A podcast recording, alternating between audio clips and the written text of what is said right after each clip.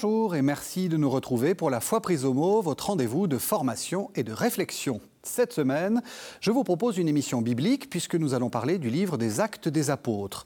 À première vue, il s'agit d'un récit historique. Tout commence par l'ascension de Jésus, puis la Pentecôte, puis on apprend la vie de la toute première communauté à Jérusalem.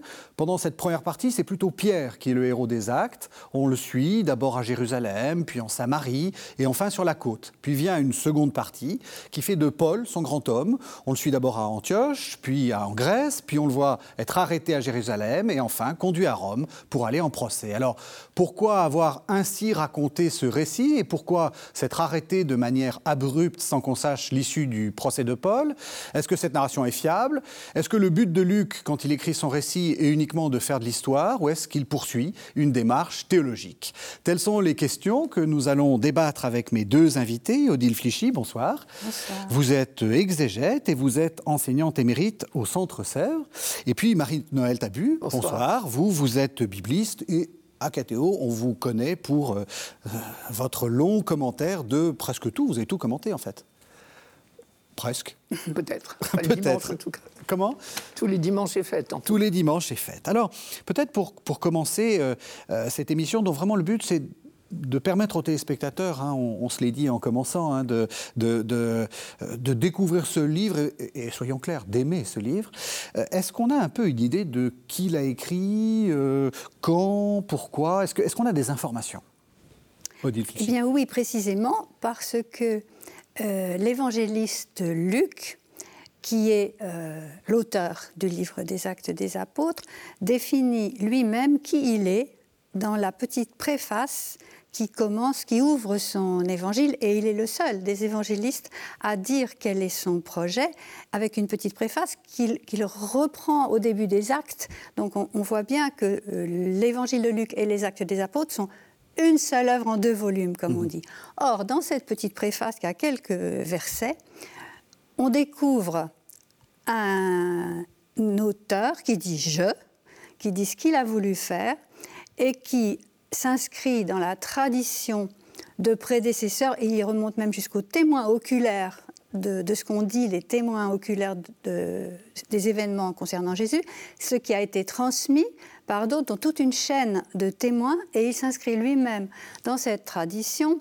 Alors, en tant que trois choses, on voit bien, en tant qu'un travail d'historien, il a recherché avec exactitude tout ce qui s'est passé depuis le commencement, donc j'ai bien fait de dire que c'était un récit historique. Alors tout à fait, et on sait qu'il a fait un travail d'historien à la mesure et à la hauteur des historiens de l'Antiquité. Mhm. Voilà. Alors c'est un un historien. Alors, c'est un chrétien, si on compte bien comment c'est écrit, on dit de la troisième génération, qui s'adresse à Théophile, dont on, dit, ce Théophile, l'ami de Dieu, alors mmh. un Théophile, mais nous sommes tous des Théophiles, n'est-ce mmh. pas? Et euh, ce Théophile, il veut pour le conforter, consolider les enseignements qu'il a déjà reçus. Donc, il, veut, il s'adresse en tant que chrétien un témoignage de chrétien à un chrétien dont il veut consolider la foi. Et la troisième chose qu'on sait, dans cette, euh, ces quatre versets qui sont écrits magnifiquement dans le style des plus magnifiques écrivains grecs, donc c'est un bel écrivain. Mmh. Donc écrivain, historien, théologien, voilà, qui était celui que la tradition de l'Église a nommé Luc. Catéchiste.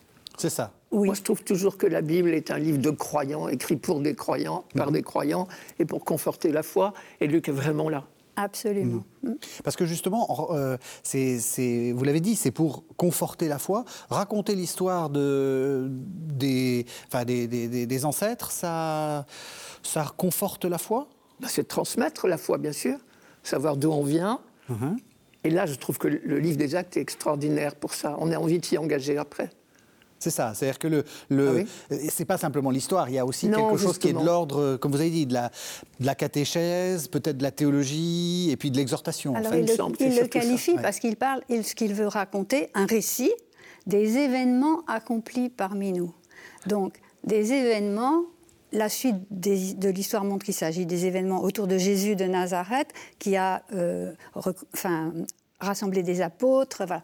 Donc tout ça, c'est ça dont il veut témoigner et, et montrer à Théophile dire quel est le sens de ces événements dans, pour la foi chrétienne. Je crois que le mot accomplissement est important chez lui. Voilà, tout à fait. C'est en train de s'accomplir. Les promesses faites au Père, elles sont en train de s'accomplir et nous, on s'engage dedans.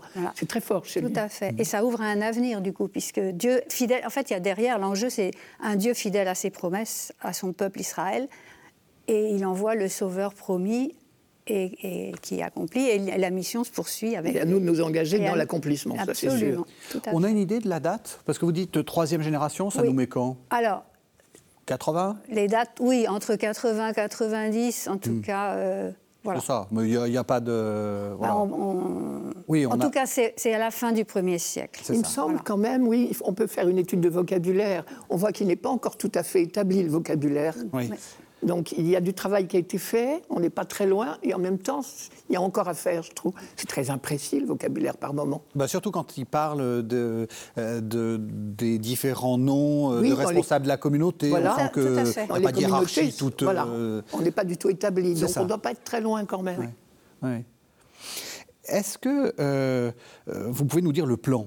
Parce que est-ce que, est que le plan ne, révèle pas quelque chose de, de, la visée de Luc? Ce serait meilleur. Alors, en fait, euh, au début, de, dans le, premier épisode où Jésus, il y a de nouveau un récit de l'ascension, ça s'ouvre sur un récit de l'ascension, et c'est là que Jésus dit à ses onze, qui sont pour le moment onze apôtres, vous serez il annonce que va venir l'Esprit, ce que Dieu a promis.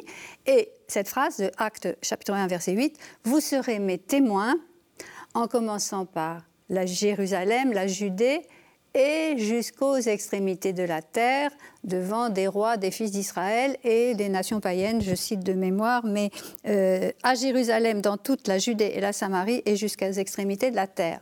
Voilà. Et effectivement, l'histoire commence avec Pierre et la première communauté de Jérusalem à Jérusalem, mhm. s'ouvre après la mort d'Étienne au chapitre 7 qui provoque une persécution et qui fait que euh, Étienne euh, et les apôtres, euh, et Philippe en particulier, quittent la, Jérusalem et vont en Samarie. Mhm. Donc il y a une deuxième partie évangélisation de la Samarie. Et après, on retrouve à partir de. Alors, jusqu'au chapitre 7, on peut dire le ministère des, des, apôtres à Jérusalem. Et à chapitre 9, on retrouve le témoin au pied de l'arbre euh, du martyr d'Étienne qui s'appelle Saul de Tarse et qui devient, qui rencontre, qui est retourné par le Christ sur le chemin de Damas. Et là s'ouvre la, la deuxième partie, enfin, Paul entre en scène et après, euh, viendra seulement au chapitre 13, mais peut-être on expliquera pourquoi après, euh, les missions pauliniennes commencent au chapitre 13 jusqu'au, à la fin, jusqu'au chapitre 26, le procès de Paul, qui se termine, ben, la passion de Paul, le procès de Paul à Jérusalem, oui, et qui euh, est emmené ensuite à, Rome à la fin, et ça se termine à bah, Rome. un peu abruptement. Et, oui. Ah oui. On peut se demander pourquoi Luc ne termine pas, mais... Parce qu'en fait, il est, il est, donc ça se termine, il faut le dire, par, euh, il est à Rome, il lui est arrivé plein de choses, plein de misères, il a été, euh, il a été, euh, il a fait un naufrage, bon, et puis il est en semi-liberté, on a l'impression quelque part à Rome. C'est peut-être une manière de nous dire, Paul n'est quand même pas le centre du monde. C'est la mission qui est le centre du monde. parce que les derniers mots, c'est qu'il est en train de parler le dernier mot, c'est prêchant avec assurance la, bonne nouvelle, ce qui fait que le livre se termine, il est encore en train de parler, donc il nous parle à nous. Et à nous de continuer. Et à nous de continuer. C'est étonnant cette fin. Oui, parce qu'on on en sait. Donc du coup, on voit bien que. C'est la mission qui est première. C'est pas le missionnaire. Voilà, c'est ça. C'est-à-dire qu'on est, on est, on est dans un livre. Euh, on revient toujours sur cette idée, euh, un livre d'histoire, mais qui est quand même très théologique. Moi, je crois que c'est d'abord théologique. L'histoire n'est qu'au service d'eux, comme preuve. Et alors, la théologie, c'est pour démontrer quoi? On a déjà une première clé, hein, c'est cette Le mot accomplissement, moi, m'intéresse beaucoup. Les promesses sont accomplies, à nous d'entrer dedans pour qu'elles s'accomplissent encore. Et toujours, ça pour moi, c'est très important. Euh, il me semble les apôtres assument très bien ce qui a été un scandale, c'est la mort de ce Messie. S'il était le Messie, il ne devrait pas mourir. Mhm. Et pas comme ça. Donc, euh, ils assument ça et ils essayent de nous faire entrer dans, dans cet émerveillement, oui, Dieu a envoyé son Messie, il l'est vraiment, on peut y aller. Mhm. Enfin, moi, j'entends ça comme. Moi, je dirais aussi qu'il y a un aspect de la théologie qui est que euh, Luc, on appelle ça l'ecclésiologie, c'est-à-dire que quelque part, en racontant la mission des apôtres, alors exactement d'un point de vue littéraire, en parallèle avec l'histoire de Jésus, ce qui est une façon de, légitimer, de, témoigner que la mission, les apôtres n'étaient pas des hurluberlus qui sont partis dans le monde en racontant n'importe quoi, ils ont exactement vécu, ils se sont inscrits dans les pas de Jésus, dans la mission qu'il leur a confiée, dans l'Esprit, mhm. dans l'Esprit Saint. Et du coup, il y a une définition d'Église qui articule justement la mission aux Juifs, la mission aux païens, et qui définit l'Église universelle, le message, l'universalité de la bonne nouvelle. Donc, euh, Est-ce que Luc n'a pas en tête la phrase de Jésus qui est reportée dans Matthieu je suis avec vous tous les jours jusqu'à la fin du monde. Il est vraiment avec eux. C'est ça qui leur donne la force. Absolument. De s'engager, j'imagine. Alors, il est avec eux comment? Euh, Il y, a, un mot qu'il va falloir qu'on emploie, c'est le mot esprit. Évidemment. Pardon, je vous ai coupé, Marina. Non, non, mais ils ressentent cette présence et ça leur donne des ailes. Euh, on parlera de Pierre, forcément. Mhm. Euh, Pierre, il, a accompli des miracles auxquels il n'aurait jamais pensé euh, d'avance. Enfin, hein, Aîné ou, ou Tabitha. Et ça doit lui donner des ailes. Et il dit oui, c'est vrai l'esprit est vraiment là, je peux y aller. Mais l'esprit, c'est un personnage des actes des apôtres. Ah oui. Il passe son temps à dire à Paul, non, non, tu vas pas aller là, tu vas aller là. euh, il, est même, très intervenant. À, un point qu'à un moment, il y a des études qui disaient les actes des apôtres, c'est les actes de l'esprit. Non, c'est pas les actes de l'esprit, c'est plutôt le, principal, enfin le protagoniste, c'est plutôt la parole de Dieu mhm. qui gagne le monde entier. Mais l'esprit, c'est un personnage, c'est qu'il guide la, la, mission. Et du coup, dans l'histoire, c'est raconté comme eh ben, l'esprit qui intervient directement en disant tu feras pas ci, tu feras pas ça. Le principal personnage, je vous suis évidemment, mais ce sont eux les hommes poussés par l'esprit. Ils ont des ailes, ces gens-là. Au service de la parole. Oui, au service de la parole. Bien sûr. Tout à fait. Mm. Il y a quelques, mois, j'ai reçu Daniel Marguerat qui a travaillé longuement sur les actes des apôtres et qui disait, euh, ça m'a un peu surpris avec beaucoup d'aplomb, mais c'est très historique, il n'y a pas de problème. Euh, euh, c'est pas, alors que c'est vrai qu'on a toute une, on revient sur des, des, années où les exégètes ont dit non, tout ça est un peu inventé. Est-ce que vous êtes d'accord avec cette idée qu'au fond il y a quelque chose de très fiable, enfin de très historiquement fiable? Tout à fait, il le dit. Hein. Il a fait un travail d'historien. Alors après, ben, c'est-à-dire que, justement, c'est Daniel Marguerat qui a très bien montré que la tradition, la tradition, la mémoire de Jésus et la mémoire des apôtres, elle, est venue, elle n'est pas venue, boum, comme ça. En fait, les témoins, tout ça, c'est à base de témoignages et que ça s'est diffusé partout. Et Luc est le seul qui écrit une enfin, une biographie. Il ne parle pas des lettres de Paul, mais il parle euh, en particulier. Mais en même temps, il écrit un, il a hérité de traditions euh, qui se sont transmises oralement et, qu'il n'a pas inventées. Alors après, il raconte une histoire, mais donc, enfin, moi je crois beaucoup. Il définit son travail comme un travail d'historien alors, une histoire, on peut dire ça aussi, je vous ai dit tout à l'heure, à la manière des historiens grecs qui construisent le récit, qui, font une œuvre littéraire, mais aussi à la manière de l'historiographie juive, qui est une historiographie croyante. Mhm. Donc, les, miracles, les. Voilà. Et ça, c'est. Donc, il est à la croisée, on dit, des deux types d'historiographie de l'Antiquité, l'historiographie grecque et l'historiographie euh, croyante de la Bible. D'autant qu'il ne fait pas une histoire sainte, c'est-à-dire qu'il ne, comment dire, il, sous-estime pas les, échecs. Enfin, je pense le début de la première communauté, ils sont là, tout est formidable, euh, ils n'ont qu'un seul cœur, qu'une seule âme, et paf. Vous avez Anani et sa fille au voilà. Quelqu'un, quelqu'un qui triche sur le prix d'un, champ. Euh, et puis, on voit bien que ça marche. l'émission de Paul, ça marche, mais il y a des fois où ça. ne marche pas si bien que ça. C'est pas une histoire sainte. C'est pas une histoire ou une légende dorée. L'histoire sainte, elle avait aussi ses échecs. Hein. oui, oui, c'est ça. Non, mais c'est pas une légende dorée, voilà. Ah, voilà, oui, d'accord.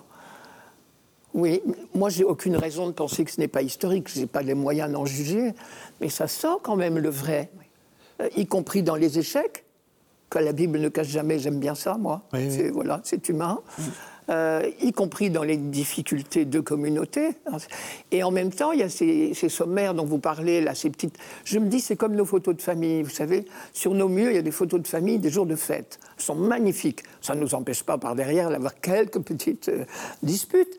Mais la photo du jour de fête, elle nous montre ce dont nous sommes capables. Mhm. Et ça, c'est formidable. Elle nous montre le rêve. Et, ben après, on va essayer de faire coïncider notre réalité. Mais heureusement qu'il y a ces rêves. Mhm. Et il y a eu ces merveilleuses choses quand même. Je pense aussi que pour lui, c'est très important de dire, par exemple, ce qui est frappant dans ses sommaires, c'est le partage des biens. Moi, pour moi, c'est ce qui m'impressionne le plus. Peut-être que j'avoue là, mais c'est vrai que c'est extraordinaire. Le partage des biens, il mettait tout en commun. Alors, à part Ananie et sa fille, qui ont un peu fauté, mais euh, ils ne sont pas les seuls au monde. Hein. Mmh. Euh, je me dis, Luc lui-même, il voit la preuve, ça, l'esprit est là. Mmh. Et bien nous, ce sera pareil. Quand nos communautés seront capables de vivre ça, peut-être nos églises se rempliront-elles. c'est intéressant de remarquer cette, euh, cette, votre dernière phrase. C'est-à-dire que euh, on sent que le livre des actes a servi de modèle, en fait. Euh, alors, par exemple, il y a quelques années, le renouveau charismatique se relisait beaucoup ces questions-là, etc. Enfin, c'est un livre qui, nous, qui doit nous aider à vivre en Église. Ah oui. De toute façon, il faut toujours lire en Église. Toujours. Le rapport avec Paul, parce que souvent on dit Paul, euh, enfin Luc, euh, Luc est proche de Paul. Est-ce que c'est avéré ou est-ce que c'est la, pieuse légende euh, Ça dépend de quel Paul on parle. Oui.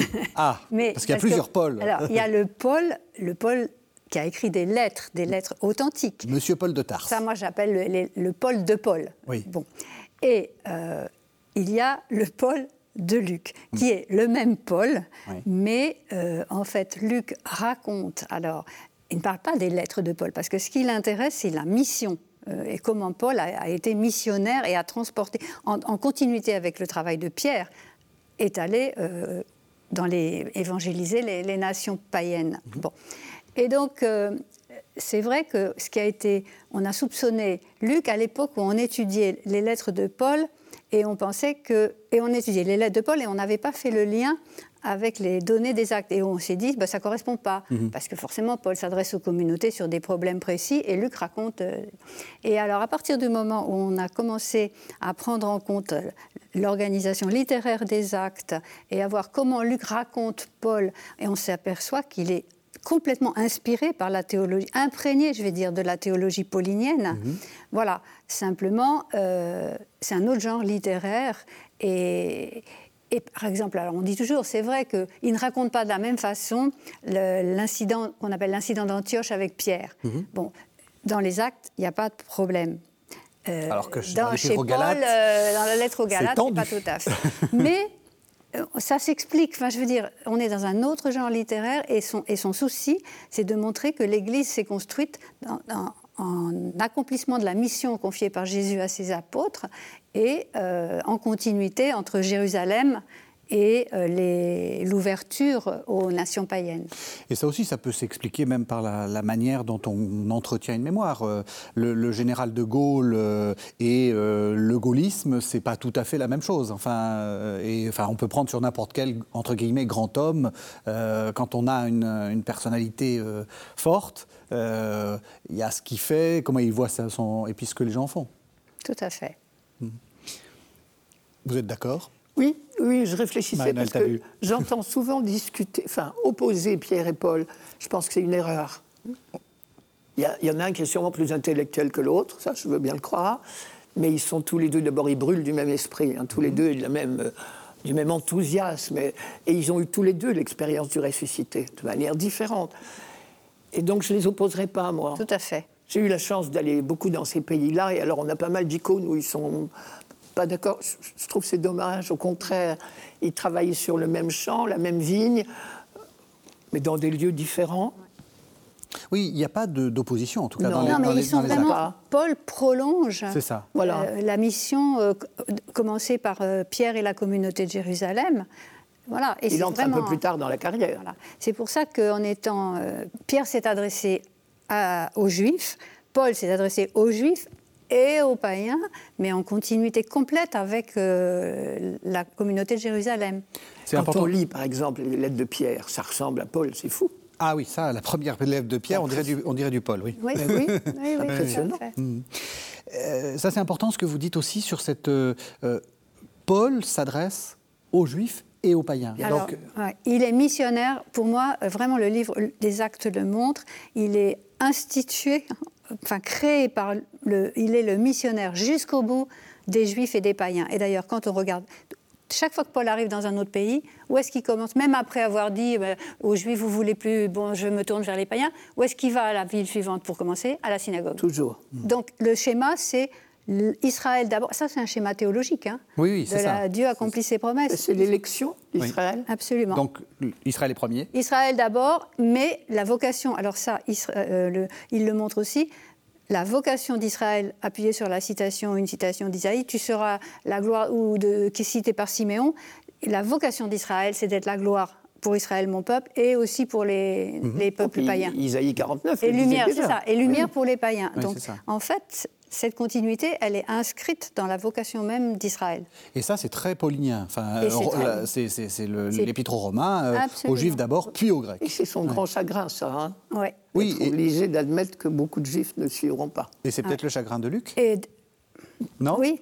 Il y a un, un, exégète, là, euh, Tanhill, qui a dit que c'était le, tragique de, pour Luc, cet échec. Euh, On peut le lire aussi comme ça, c'est intéressant. Pour lui, c'était tragique, cette histoire c'est une histoire tragique. Euh, ah, il y a des bons côtés. Jusque, mais, non, mais jusque, jusque, oui. jusque, jusque maintenant. Je vous propose qu'on commence un peu la lecture. Alors, je ne sais pas si on arrivera jusqu'au bout, mais justement, comme ça, les, les, les, les téléspectateurs euh, seront dans, le, dans, le mouvement. euh, le, début, les premiers chapitres, euh, vous, vous, avez commencé à le dire, hein, c'est euh, l'ascension, puis une promesse, la Pentecôte, et puis la, la, première communauté de Jérusalem. Ça, ça, nous raconte quoi? Enfin, Racontez-nous un peu ce qui se passe. Moi, je parlerais bien de la Pentecôte parce que c'est un aspect de Luc étonnant euh, la Pentecôte, en fait, c'est un, récit qui est, euh, comment dire, habité par l'Ancien Testament. Mhm. Luc a choisi son vocabulaire, je veux bien admettre que la Pentecôte s'est passée comme ça, mais il a choisi son vocabulaire de manière quand même très impressionnante. Euh, alors j'en oublie, vous en rajouterez, pour moi, il est évident qu'il veut nous parler du Sinaï. Oui. Hein, ce violent coup de vent, ce bruit, ces langues de feu qui se partagent, ça c'est le Sinaï vu par la Bible et par le Targum. Mhm puisque dans le Targum, la, traduction araméenne, euh, racontait que quand Dieu, j'adore ce texte, quand Dieu a donné sa loi, euh, les commandements s'inscrivaient dans le ciel comme des langues de feu qui, qui perçaient le ciel, qui faisaient peur à tout le monde d'ailleurs, et elles allaient se, comment dire, se pointer sur les tables de la loi. Alors, quand le Saint béni soit-il a donné le premier commandement, c'était une langue de feu, etc. Et quand le Saint béni soit-il a donné le deuxième commandement, c'était une langue de feu. Et, ça, et on pense, on n'a pas le texte entier, mais que les dix commandements y passaient. Les langues de feu de la Pentecôte, c'est évident qu'on est là. Hmm. Bon, un autre texte qu'il a en tête, me semble-t-il, c'est Joël, bien sûr, le prophète Joël qui promettait ce jour-là, Dieu donnera l'esprit à toutes les nations. Et le troisième qui m'intéresse beaucoup, c'est Babel. Parce qu'à Babel, euh, Babel, on n'est pas très à l'aise avec ce texte, on se demande ce que ça veut dire. Euh, si je le raccourcis, je vais dire acte 1, les hommes ont une idée qui n'est pas si bête, après tout. On va construire une grande, grande tour, euh, comme ça on montera là-haut, et peut-être qu'on pourra se passer de Dieu d'ailleurs. Hein. Et on aura notre nom là-haut dans les cieux, on pourra parler à Dieu s'il existe encore d'homme à homme. Et puis Dieu est intervenu. Pourquoi? Alors, si je ne suis pas croyant, je dis, bah, évidemment, l'empêcheur de danser en rond, il fallait qu'il nous gâche la vie. Si je suis croyant, je me dis, il faut croire que la piste n'était pas la bonne. Mhm. Nous voulions être tous unis, et tous au même endroit, parlant tous une seule langue. Et il nous dit, ben non, l'unité, ça ne se fait pas comme ça. C'est formidable. Et donc, il nous disperse et il brouille nos langues. Et à la Pentecôte, les langues sont brouillées, mais elles chantent toutes la même chanson. Mhm. Donc c'est l'accomplissement de Babel, l'unité dans la diversité. C'est magnifique. Bon, Luc, il a réussi à mettre tout ça dans quelques versets, c'est formidable. Vous êtes d'accord Vous le lisez ah comment Oui, euh, cette phrase, tout, absolument comme ça, euh, parce que chacun les entendait, chacun, tous les peuples euh, qui sont là, chacun les entendait dans sa propre langue, dans son propre dialecte, chanter, j'aime bien le verbe chanter, les merveilles de Dieu. Et c'est exactement ce qui va se passer dans le reste, c'est-à-dire que Paul en particulier, on a, trois discours missionnaires de Paul dans les actes, et on voit bien comment à chaque fois il va s'adresser, il va dire les merveilles de Dieu accomplies en Jésus-Christ à, à chacun. Donc comment mieux dire que le message universel s'inculture dans, en fonction des, des, des, destinataires et que chacun peut recevoir les merveilles de Dieu. ça, il y a tout ça déjà dans le récit de Pentecôte. C'est ça, et en même temps, c'est une sorte de programme narratif. Enfin, c'est-à-dire que le lecteur sait que, bah, à la fin, euh, il, tout le monde parlera cette langue. Et Marie-Noël parlait des, de la prophétie de Joël. Très, elle est programmatique parce qu'il est dit vos fils et vos filles prophétiseront et, feront des signes, etc. Et vos vieillards auront des songes, voilà. je vous, avez et, du coup, chaque fois que bon, Pierre va, quand Pierre s'exprime, on sait qu'il est sous le souffle de l'Esprit Saint. Et après, c'est le programme que tout ce que vont faire, tous les miracles, les, les signes qui vont être accomplis, sont l'œuvre de l'Esprit euh, et l'œuvre de Dieu, des merveilles de Dieu accomplies dans le, monde entier. Et en même temps, c'est pas tout à fait euh, actuel. Enfin, c'est pas tout à fait euh, actualisé aujourd'hui. Donc, c'est à nous aussi de poursuivre le. Ah ben, c'est l'idée du, prolongement. C'est jamais terminé, hein C'est ça, c'est ça. Alors donc, ils ont fait leur petite expérience mystique là. Qu'est-ce qu'ils font? Ils parlent, ils annoncent. C'est le grand discours de Pierre. Hein. C'est formidable. Moi, j'aime beaucoup, mais je résume peut-être trop. Mais Pierre fait très attention, il s'adresse à des Israélites, c'est les gens qui sont là pour le pèlerinage de Pentecôte. Euh, ils ont le cœur plein de ferveur. Hein. Ils ont prié les psaumes, ils ont chanté les psaumes des montées qui sont pleins d'idées messianiques. Hein. Ils ont supplié Dieu d'envoyer son Messie. Eh ben, il, joue là-dessus, si j'ose dire. Enfin, ben, il leur dit ben voilà, ben, le Messie, ça y est. C'est celui qu'on a exécuté euh, il y a 50 jours. Euh, et il prend bien soin de dire c'est une erreur judiciaire. Hein, personne n'y est pour rien. Hein, et je trouve ça très délicat. C'est mmh. vrai en plus, c'est une erreur judiciaire et rien d'autre, enfin, il me mmh. semble. Mmh. Moi, je n'accuserai pas les Juifs qui ont euh, éliminé Jésus. Je pense qu'ils avaient toute bonne raison de le faire, parce qu'ils prouvaient guère quand même qu'il était le Messie. La preuve même, s'il l'était, Dieu l'aurait sorti de là, c'est évident. Donc, la façon dont il est mort prouve, prouve qu'il n'était pas le Messie. Et Pierre, là, voilà, courageusement dire, eh bien oui, justement, il l'était. On sait tout simple maintenant. Accepter cette annonce, et puis voilà, vous entrerez dans le salut. Là aussi, euh, Odile Fichy, ce sont, des, ce sont des discours reconstruits, évidemment, mais est-ce que ça nous dit quelque chose de, de la première prédication? Est-ce que c'est utile pour se dire, voilà, c'est comme ça qu'il prêchait? Alors, ils sont reconstruits, ils sont des discours littéraires. Mais en même temps, c'est pour Luc la, la, manière littéraire de transmettre quelque chose qu'il n'a pas inventé et qui est quand même la première proclamation du ce qu'on appelle le kérigme. Hein. Oui, Dieu l'a fait Seigneur et Christ, ce, ce Jésus que vous avez crucifié. Il le met ça dans la bouche de Pierre, mais il l'entoure alors d'un discours qui fait comprendre euh, pourquoi, pour, comment les Juifs, comme vous venez de dire, n'ont pas, enfin, ils étaient dans l'ignorance et il faut qu'ils comprennent ce qui s'est passé puisqu'ils commentent le, miracle. et, oui, alors c'est reconstruit et en même temps, ça dit la foi, c'est la transmission de, la foi chrétienne, du cœur de la foi chrétienne. C'est clair, on voit bien que, Paul, euh, vous savez, quand il dit euh, Je n'ai voulu savoir chez vous que Jésus est Jésus crucifié, donc il dit exactement la même chose sous d'autres mots. Donc ça nous dit, la première prédication, c'est ça. Jésus est le. Messie et il est crucifié. Euh, ah ben oui, que vous avez crucifié, mais le contexte montre qu'il ne les accuse pas. Parce que c'est Dieu qui l'a ressuscité. Donc en fait ce qu'il veut montrer, c'est l'œuvre de Dieu indépendamment des, aléas de, de, la situation. Mais je pense qu'ils ont tous en tête cette affreuse phrase du Deutéronome, Deutéronome 21, qui dit que quand un homme a été exécuté au nom de la loi, euh, comme les exécutions étaient publiques, on dit euh, pendu au bois. Oui, maudit, soit celui qui soit pendu au bois. Euh, eh bien, cet homme-là est maudit de Dieu. Hmm. Il faut assumer ça quand même. Ben C'est exactement ce qui s'est passé pour Jésus. Il a été condamné au nom de la loi, ce qui est le plus, légalement du monde, exécuté, pendu au bois. Et je trouve qu'ils ont le courage, et Paul dans ses lettres, mm. et Pierre là, d'assumer. Oui, ok. Alors que normalement, il est maudit, on doit descendre son corps de l'arbre, il est maudit de Dieu. C'est effrayant. Et j'admire qu'ils assument ça. Ça prouve quand même que l'esprit est là. Mm-hmm. C'est tellement contraire à tout ce qu'ils ont pensé jusque-là. On attendait un Messie glorieux, évidemment. Il n'est vraiment pas celui-là. Ce qui est frappant aussi, c'est qu'ils euh, vont dans le temple, enfin, ils restent bons juifs. Ça, c'est quelque chose que, qui peut surprendre. Alors, ça, c'est très important de rappeler que, que les premiers chrétiens étaient juifs et qu'il et n'y avait aucun problème. Alors, on peut le dire aussi comme ça, le judaïsme n'était pas monolithique, mhm. peut-être comme il l'a été plus après. C'était un ensemble de... Alors, de sectes au bon sens du terme, euh, de petits groupes. mouvements, j'aime bien dire. Oui, mouvements, très bien. Oui, parce que secte, ça donne l'idée Oui, oui, mais il faut préciser. Mais de mouvements, très bien. Et les, ceux qui ont été appelés les nazoréens ou les, les gens de la voix ou de quelque... C'était des juifs absolument fidèles. Et Paul est resté fidèle au judaïsme de, de ses pères jusqu'au bout. Mm. Simplement, ils ont reconnu en Jésus le Messie promis par Dieu à Israël. Et ça, c'est chez Luc, parce que c'est dans l'annonce de l'ange Gabriel à Marie.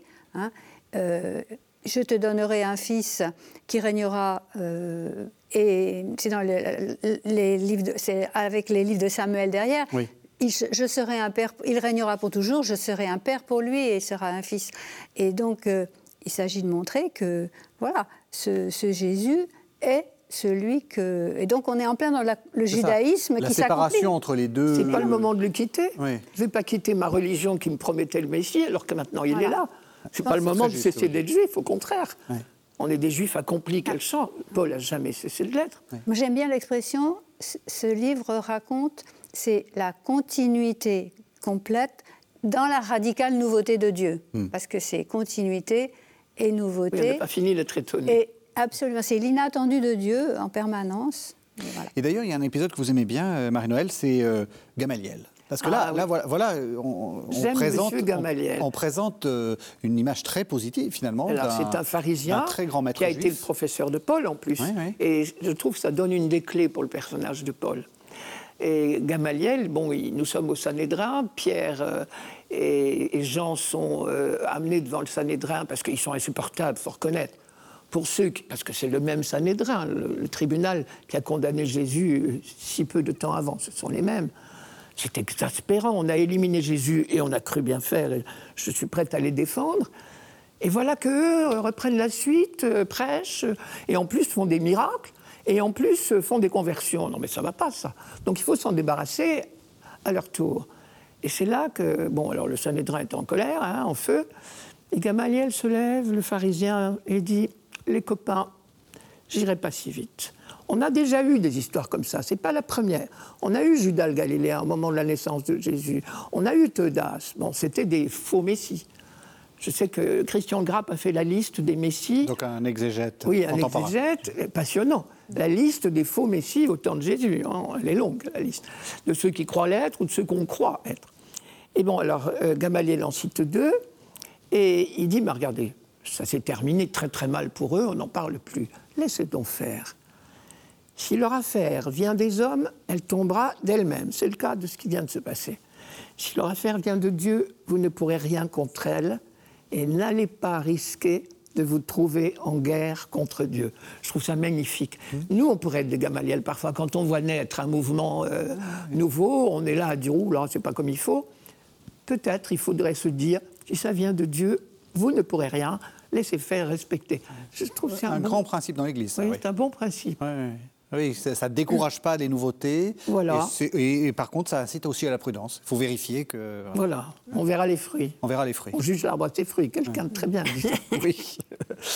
On va avancer un petit peu parce qu'il est, on est, il nous reste, il nous reste qu'une vingtaine de minutes dans, dans cette émission. Donc. Euh, euh, est-ce qu'on peut dire que euh, celui, qui, celui qui évangélise, euh, c'est Paul et que Pierre reste, reste à Jérusalem dans son judaïsme hiérosolimita? Non, pas du tout, pas du tout.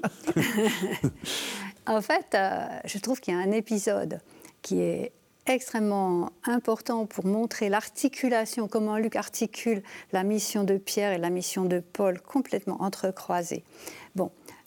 Au chapitre, euh, alors, au chapitre 9, après la, mission des apôtres à Jérusalem, euh, on, c'est donc le fameux épisode dit de la conversion de Paul, qui n'est pas une conversion, puisqu'il ne change pas de religion, mais euh, on peut dire du retournement. de Paul par le Christ qui vient à sa rencontre. Et alors, vous connaissez l'épisode, donc le Christ dit, non pas à Paul, mais à Ananie, euh, tu vas aller à Damas, tu vas trouver Paul et tu vas euh, lui dire euh, Il sera mon témoin devant des rois. C'est là où c'est dit Il sera mon témoin devant des rois, il portera mon nom devant des rois des nations, etc. Mhm. Mais alors, en fait, là, on est coincé parce que Paul, c'est un juif. Comment va-t-il pouvoir aller devant des nations païennes alors que Dieu, la loi donnée par Dieu à Israël, interdit à un juif d'aller chez les païens mhm. Eh bien, ce que raconte l'épisode à ce moment-là, Pierre est à, à, Joppa, Jopé, chez, voilà. sur la côte, en fait. C'est pas loin de l'aéroport de Tel Aviv. Il est, euh, et alors, il a, la, il a cette vision, cette vision d'animaux parce qu'il a faim. Alors ça, c'est l'humour de Luc. Il a faim et tout d'un coup, il voit des, animaux et une voix du ciel qui lui dit "Tue et mange." Et là, alors les animaux, c'est pas n'importe quels animaux parce que c'est justement ceux de la Genèse où c'est interdit de. C'est la c'est les animaux de la création là. Mmh. Ceux qu'il faut surtout pas manger. Et surtout qu'il faut pas manger. Alors il est horrifié, mais vraiment horrifié, et il dit moi jamais. Bon, et la voix lui dit euh, tue et mange. Et là-dessus, alors l'histoire, ce chapitre 10 jusqu'à 11, c'est l'histoire entremêlée de Pierre qui a cette vision et qui reçoit aussi la visite d'envoyé du centurion romain Corneille, dont par ailleurs on sait qu'il a une vision qui lui dit tu vas aller chercher Pierre qui est là-bas. Voilà. C'est très compliqué. On a le récit de Paul, puis un bout de Pierre, puis Corneille, et ça revient. Sous l'influence de l'Esprit Saint, justement, ou d'envoyés célestes, Pierre va accepter de suivre les envoyés chez euh, Corneille. Et qui est un païen. Qui est un païen. Alors, un officier romain, un occupant, et un païen. Alors, on dit quand même qu'il était, c'est pas n'importe quel païen, parce qu'il est pieux, il, respecte Israël, etc. Ce que je veux dire avec cet épisode, qui pour moi est très important, c'est que Pierre ne va rien comprendre. Il va lui falloir trois jours, comme par hasard trois jours, pour comprendre ce, quand il dira à Corneille Dieu vient de me faire comprendre. Mais il a fallu trois jours où on nous a expliqué tout le temps qu'il ne comprenait rien. Bon. Mhm. Donc je trouve ça important sur comment est-ce qu'on fait pour connaître la volonté de Dieu. Euh, c'est pas évident de qu'elle vous tombe sur la tête. Dieu m'a dit de faire ça. Alors que, alors c'est très important ce que vous dites mhm. parce que il a quand même eu euh, le technicolor, la, la, vision, la voix de euh, Dieu. Il y avait tout, il, y avait tout pour comprendre. rien. Bon, alors il finit par comprendre. Et puis alors du coup la deuxième chose, c'est que il, finalement il obéit et il va rencontrer le païen. Et l'histoire est faite pour Corneille et toute sa maison sont baptisés. Donc, et alors, c'est donc et ça, c'est cette fois, c'est c'est pas le Christ qui intervient dans cette histoire, c'est Dieu. Directement. Directement, à part ses envoyés. Et donc, on voit bien que l'importance de cet épisode, c'est qu'il lève Dieu lui dit ne fais pas, euh, ne fais pas d'acception de, personne. Ce que j'ai créé, c'est pas à toi de, le déclarer impur. Hein. c'est toute la discussion sur le pur et l'impur. Et résultat, une fois qu'il y a eu cette histoire et que Pierre, à la communauté de Jérusalem, a convaincu que c'était la volonté de Dieu, Qu'est-ce qu'il va nous raconter au chapitre 12 Quand Pierre va faire, il va faire son miracle, il va ressusciter. Euh, le, fils du centurion, oui. Euh, Tabitha, là. Ah oui, Tabitha, pardon. Mais après, chapitre 13, commence la mission de Paul. Alors, du coup, Paul, eh ben, la mission des apôtres chez les païens, eh ben, on sait qu'elle est légitime, puisque Dieu lui-même a levé l'interdit. Donc, je trouve que cette place de cet épisode entre la communauté, la mission chez les Juifs et l'ouverture des missions la, mission paulinienne, qui va quand même commencer par aller à la synagogue d'Antioche de Pisidie.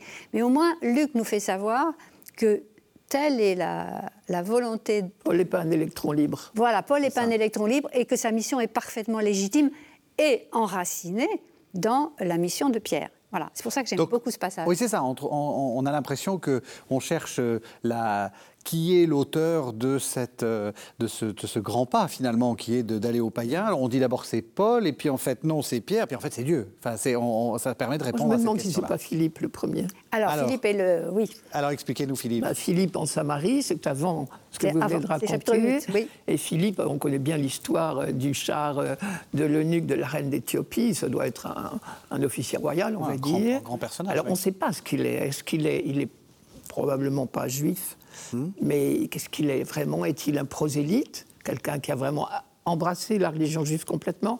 Est-ce qu'il est ce qu'on appelle un craignant de Dieu, ce qui était Corneille probablement? C'est-à-dire quelqu'un qui est proche, sans aller jusqu'à la circoncision et toutes les pratiques. C'est un personnage important. Je sais que dans, dans les études actuelles sur, euh, euh, sur les minorités, c'est un des seuls dont on est sûr qu'il soit noir. C'est un Africain. Bien sûr. Ah ben attendez, euh, depuis Salomon, vous me ramenez à la reine de Saba, dont le fils conçu avec Salomon euh, est l'ancêtre lointain de la dynastie éthiopienne. Oui, c'est ça. Non mais donc c'est donc c'est un personnage très important en fait. Hein. Et donc Philippe, euh, poussé par l'Esprit Saint, vous disiez, l'Esprit Saint le prend par les cheveux ou presque, et le met sur la route de Gaza, où ce, ce monsieur lisait dans son char Isaïe. Et alors euh, Philippe lui dit ben, Est-ce que tu comprends de quoi il s'agit? Non, je ne comprends pas. Hein, Comprendrais-je si personne ne m'explique? Et alors euh, Philippe lui raconte et finira par le baptiser. Alors je me dis C'est peut-être nous sommes au chapitre 8, Pierre, ce sera au chapitre 10. Paul à Antioche de Pisidie sera 13. Alors, est-ce que c'est Philippe, le premier évangélisateur des païens? J'en sais rien. Vous aviez raison de dire, de toute façon, c'est Dieu. C'est poussé par l'esprit. C'est ça la, clé. C'est ça la clé. Qu'est-ce qui se passe à Antioche de Pisidie? C'est vous qui vouliez raconter Antioche de Pisidie ah, oui, parce que j'y tiens beaucoup, je sais pas. Parce que voilà, donc on est, on est, euh, c'est en gros le début des missions de Paul. Absolument, nous sommes en Anatolie. Mhm. Et là où règne le culte de Cybèle, il faut y aller, c'est magnifique. Vous êtes allé, j'imagine ah, Oui, c'est merveilleux. C'est merveilleux. C'est un il y a des, chapiteaux avec des taureaux, euh, comment dire, euh, couronnés, c'est-à-dire avec des couronnes et des couronnes. Bon, il y a le culte de la déesse Cybèle, enfin tout ça est superbe. Il y a une synagogue quand même, et c'est pour ça que Paul y va. Alors la première fois qu'il prend la parole, puisque tout, tout, juif adulte peut prendre la parole, il le fait, bien sûr. Et mon Dieu, il parle bien, et ça se termine assez bien finalement.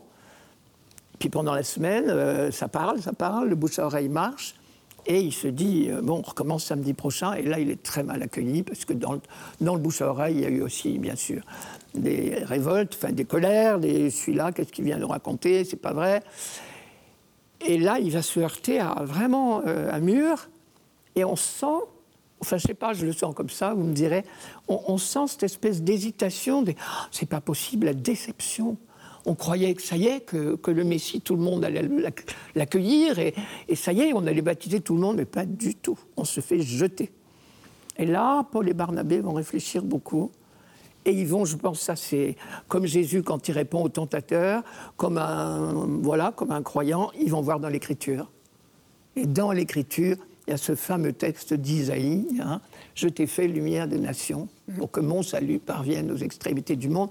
C'est le deuxième Isaïe, hein, c'est pas un hasard, c'est-à-dire pendant l'exil de Babylone, au moment où on découvre l'universalisme euh, du projet de Dieu, le Dieu unique.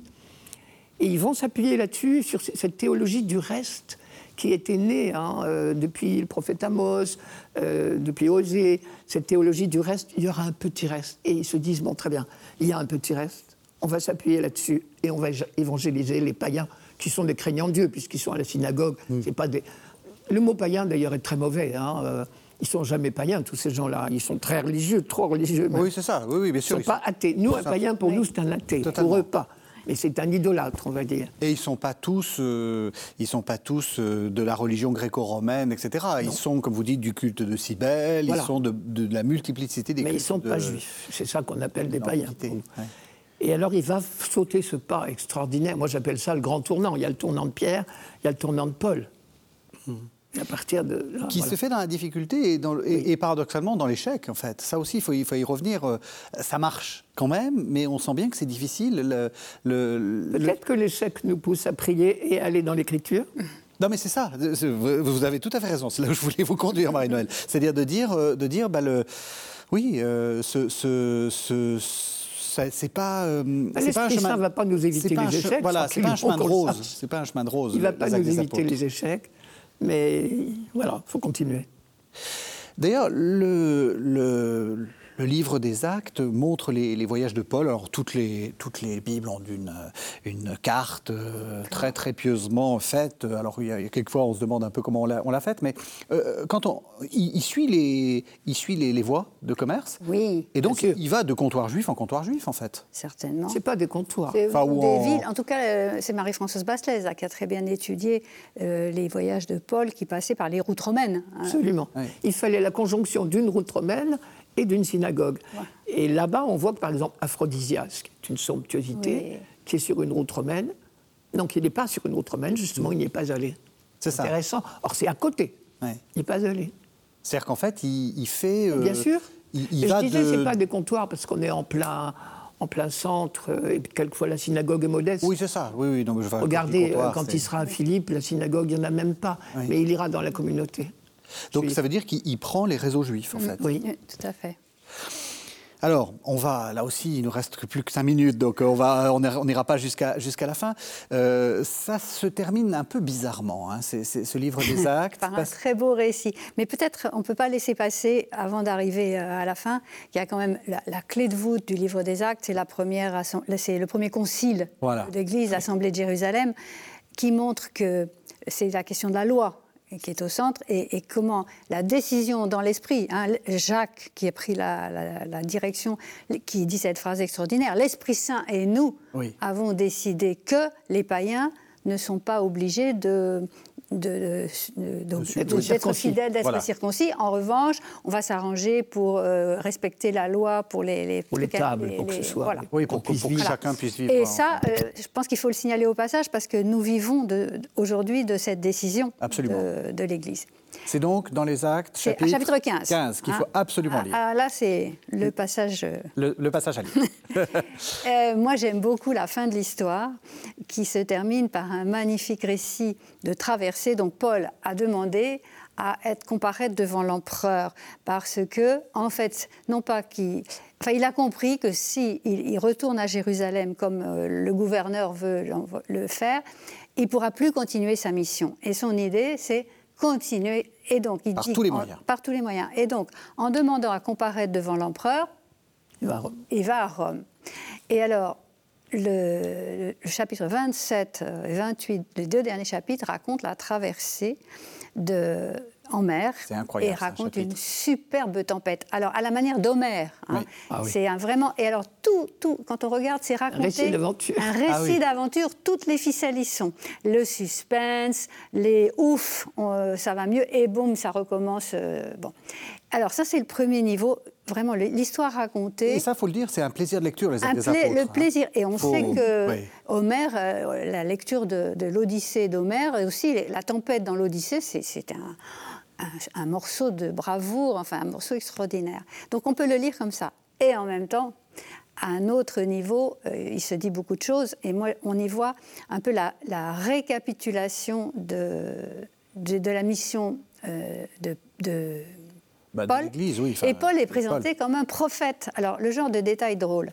Euh, il démarre et puis euh, un petit vent se lève. Et Paul va voir le capitaine et dit À mon avis, vous devriez arrêter parce que ça va mal se passer. Et le capitaine le renvoie dans ses. évidemment, ce prisonnier ferait mieux de se il va consulter le, Et il consulte les, les marins compétents. Et il continue. Et en fait, Paul. Et la tempête a lieu, donc Paul avait raison. Mais je veux dire, derrière ça, la figure du prophète hmm. se, dessine et qui montre que euh, et la tempête, et Paul prophétise, Dieu ne, ne, pas un cheveu, vous ne perdrez pas un cheveu de, votre tête. Et, donc on a un, Paul prophète qui montre que le but du Dieu auquel il croit, c'est de sauver et de sauver tout le monde. Aussi, autre détail, les marins veulent à un moment se sauver dans un petit canot. Hmm. Et Paul va dire au capitaine, si vous les laissez partir, on est tous sauvés ou pas. Enfin, il n'y en a pas quelques-uns qui vont être sauvés. Si les marins compétents s'en vont, nous... après, on est, ils étaient morts. Et la dernière chose, c'est quand ça va mieux, alors tout le monde, euh, ils n'ont pas mangé, enfin ça se passerait très mal. Et donc Paul, alors il faudrait prendre le texte, mais leur donne à manger et tous les, les mots d'une Eucharistie euh, sont, là. Alors, grosse question, est-ce qu'il a célébré l'Eucharistie euh, sur le bateau? Ben, Pour moi, la réponse est non. Mais en même temps, parce qu'au niveau de l'histoire racontée, il a juste euh, donné à manger. Mais Luc raconte de telle manière que nous comprenions que ce repas, sur un trajet où Dieu va sauver les gens qui sont là, c'est l'Eucharistie. Voilà. Et c'est une manière de raconter qui fait que nous... Et c'est donc le, repas qui sauve aussi. Et, hein. et, à la fin, ils sont sauvés. Donc c'est toujours important de voir comment, dans l'histoire racontée, il y a le niveau de l'histoire, et puis il y a ce que on veut que le lecteur comprenne, parce que nous, nous connaissons la, scène de l'institution, de l'Eucharistie, etc. Donc c'est un très très beau récit. Et tout le monde est sain et sauf. Alors on arrive à la, fin de, notre émission, pas à la fin du livre des actes, même si on a déjà un peu raconté que ça se termine abruptement. J'ai envie de vous poser une question euh, simple, mais en fait assez compliquée. Pourquoi est-ce qu'il faut lire les actes des apôtres? Ah oui, c'est la colle. ah, vous ne l'aviez pas préparé Non, mais c'est tant mieux. Euh, bah, pour moi, c'est vraiment. Je vous la poserai aussi, Olivier hein. J'espère que vous en aurez une aussi, mais je chante pour elle. non, c'est la même. En plus, elle a le temps de se préparer. Pour moi, c'est le début de l'église. Euh, j'y vois ce que nous sommes capables de faire quand nous nous laissons guider par l'Esprit. C'est impressionnant. Ça, je, reviens au, sommaire. Ils étaient unis, un seul cœur, une seule âme. Déjà, enfin, quand on voit euh, dès l'ascension quand même, quand vous voyez que Jésus a, choisi des apôtres qui avaient tout pour pas s'entendre, franc, comment vous mettez ensemble euh, Pierre, Jacques, Jean, Matthieu? Hmm. C'est pas possible. Bon, un zélote en plus, enfin, c'est pas possible. Et je ne parle pas de Matthieu, le publicain, mais Simon le zélote, etc. Eh bien, le miracle commence là. Ils prient ensemble, humblement, selon son conseil, en attendant l'Esprit Saint. Waouh et ça va être comme ça tout le temps. La, première communauté partage, euh, partage tout, prie, chante la louange de Dieu, mais c'est pas possible, c'est déjà le royaume sur terre. Et ça, moi, j'ai besoin de le lire pour ça. Parce que le royaume sur quand je vais à Lourdes, hmm. je pense que c'est l'antichambre du royaume. Eh bien, les actes des apôtres, c'est l'antichambre du royaume. On lit pour lire l'antichambre du royaume. Oui. Et vous, pourquoi vous le lisez? Alors, moi, je pense que c'est vraiment le, c'est le seul livre qui nous dit l'origine de, l'Église, de notre Église, et, que pour moi, c'est vraiment le livre qui définit la mission de l'apôtre, du disciple du Christ, de celui qui suit le Christ, comme vraiment s'enraciner à la suite du Christ. C'est revivre le, euh, le, ministère de Jésus, puisque la mission des apôtres n'est rien d'autre que, enfin, que la mission, Jésus a confié à ses apôtres de, prolonger la sienne. Et donc pour moi, c'est un témoignage sur comment la suite du Christ construit l'Église et, et, débouche sur des communautés, comme vous disiez, qui, sont, qui pourraient être euh, plus Belle. accueillante, peut-être. merci, merci vraiment à tous les deux de nous avoir fait découvrir ce livre. C'est une bonne occasion d'échanger. Un excellent Absolument. Euh, merci vraiment. Vous pouvez retrouver cette émission sur le site internet de KTO, www.ktotv.com et aussi vous pouvez lire le livre des actes des apôtres. Je crois que c'est le conseil que euh, nous vous avons donné. Merci de nous avoir suivis et à la semaine prochaine.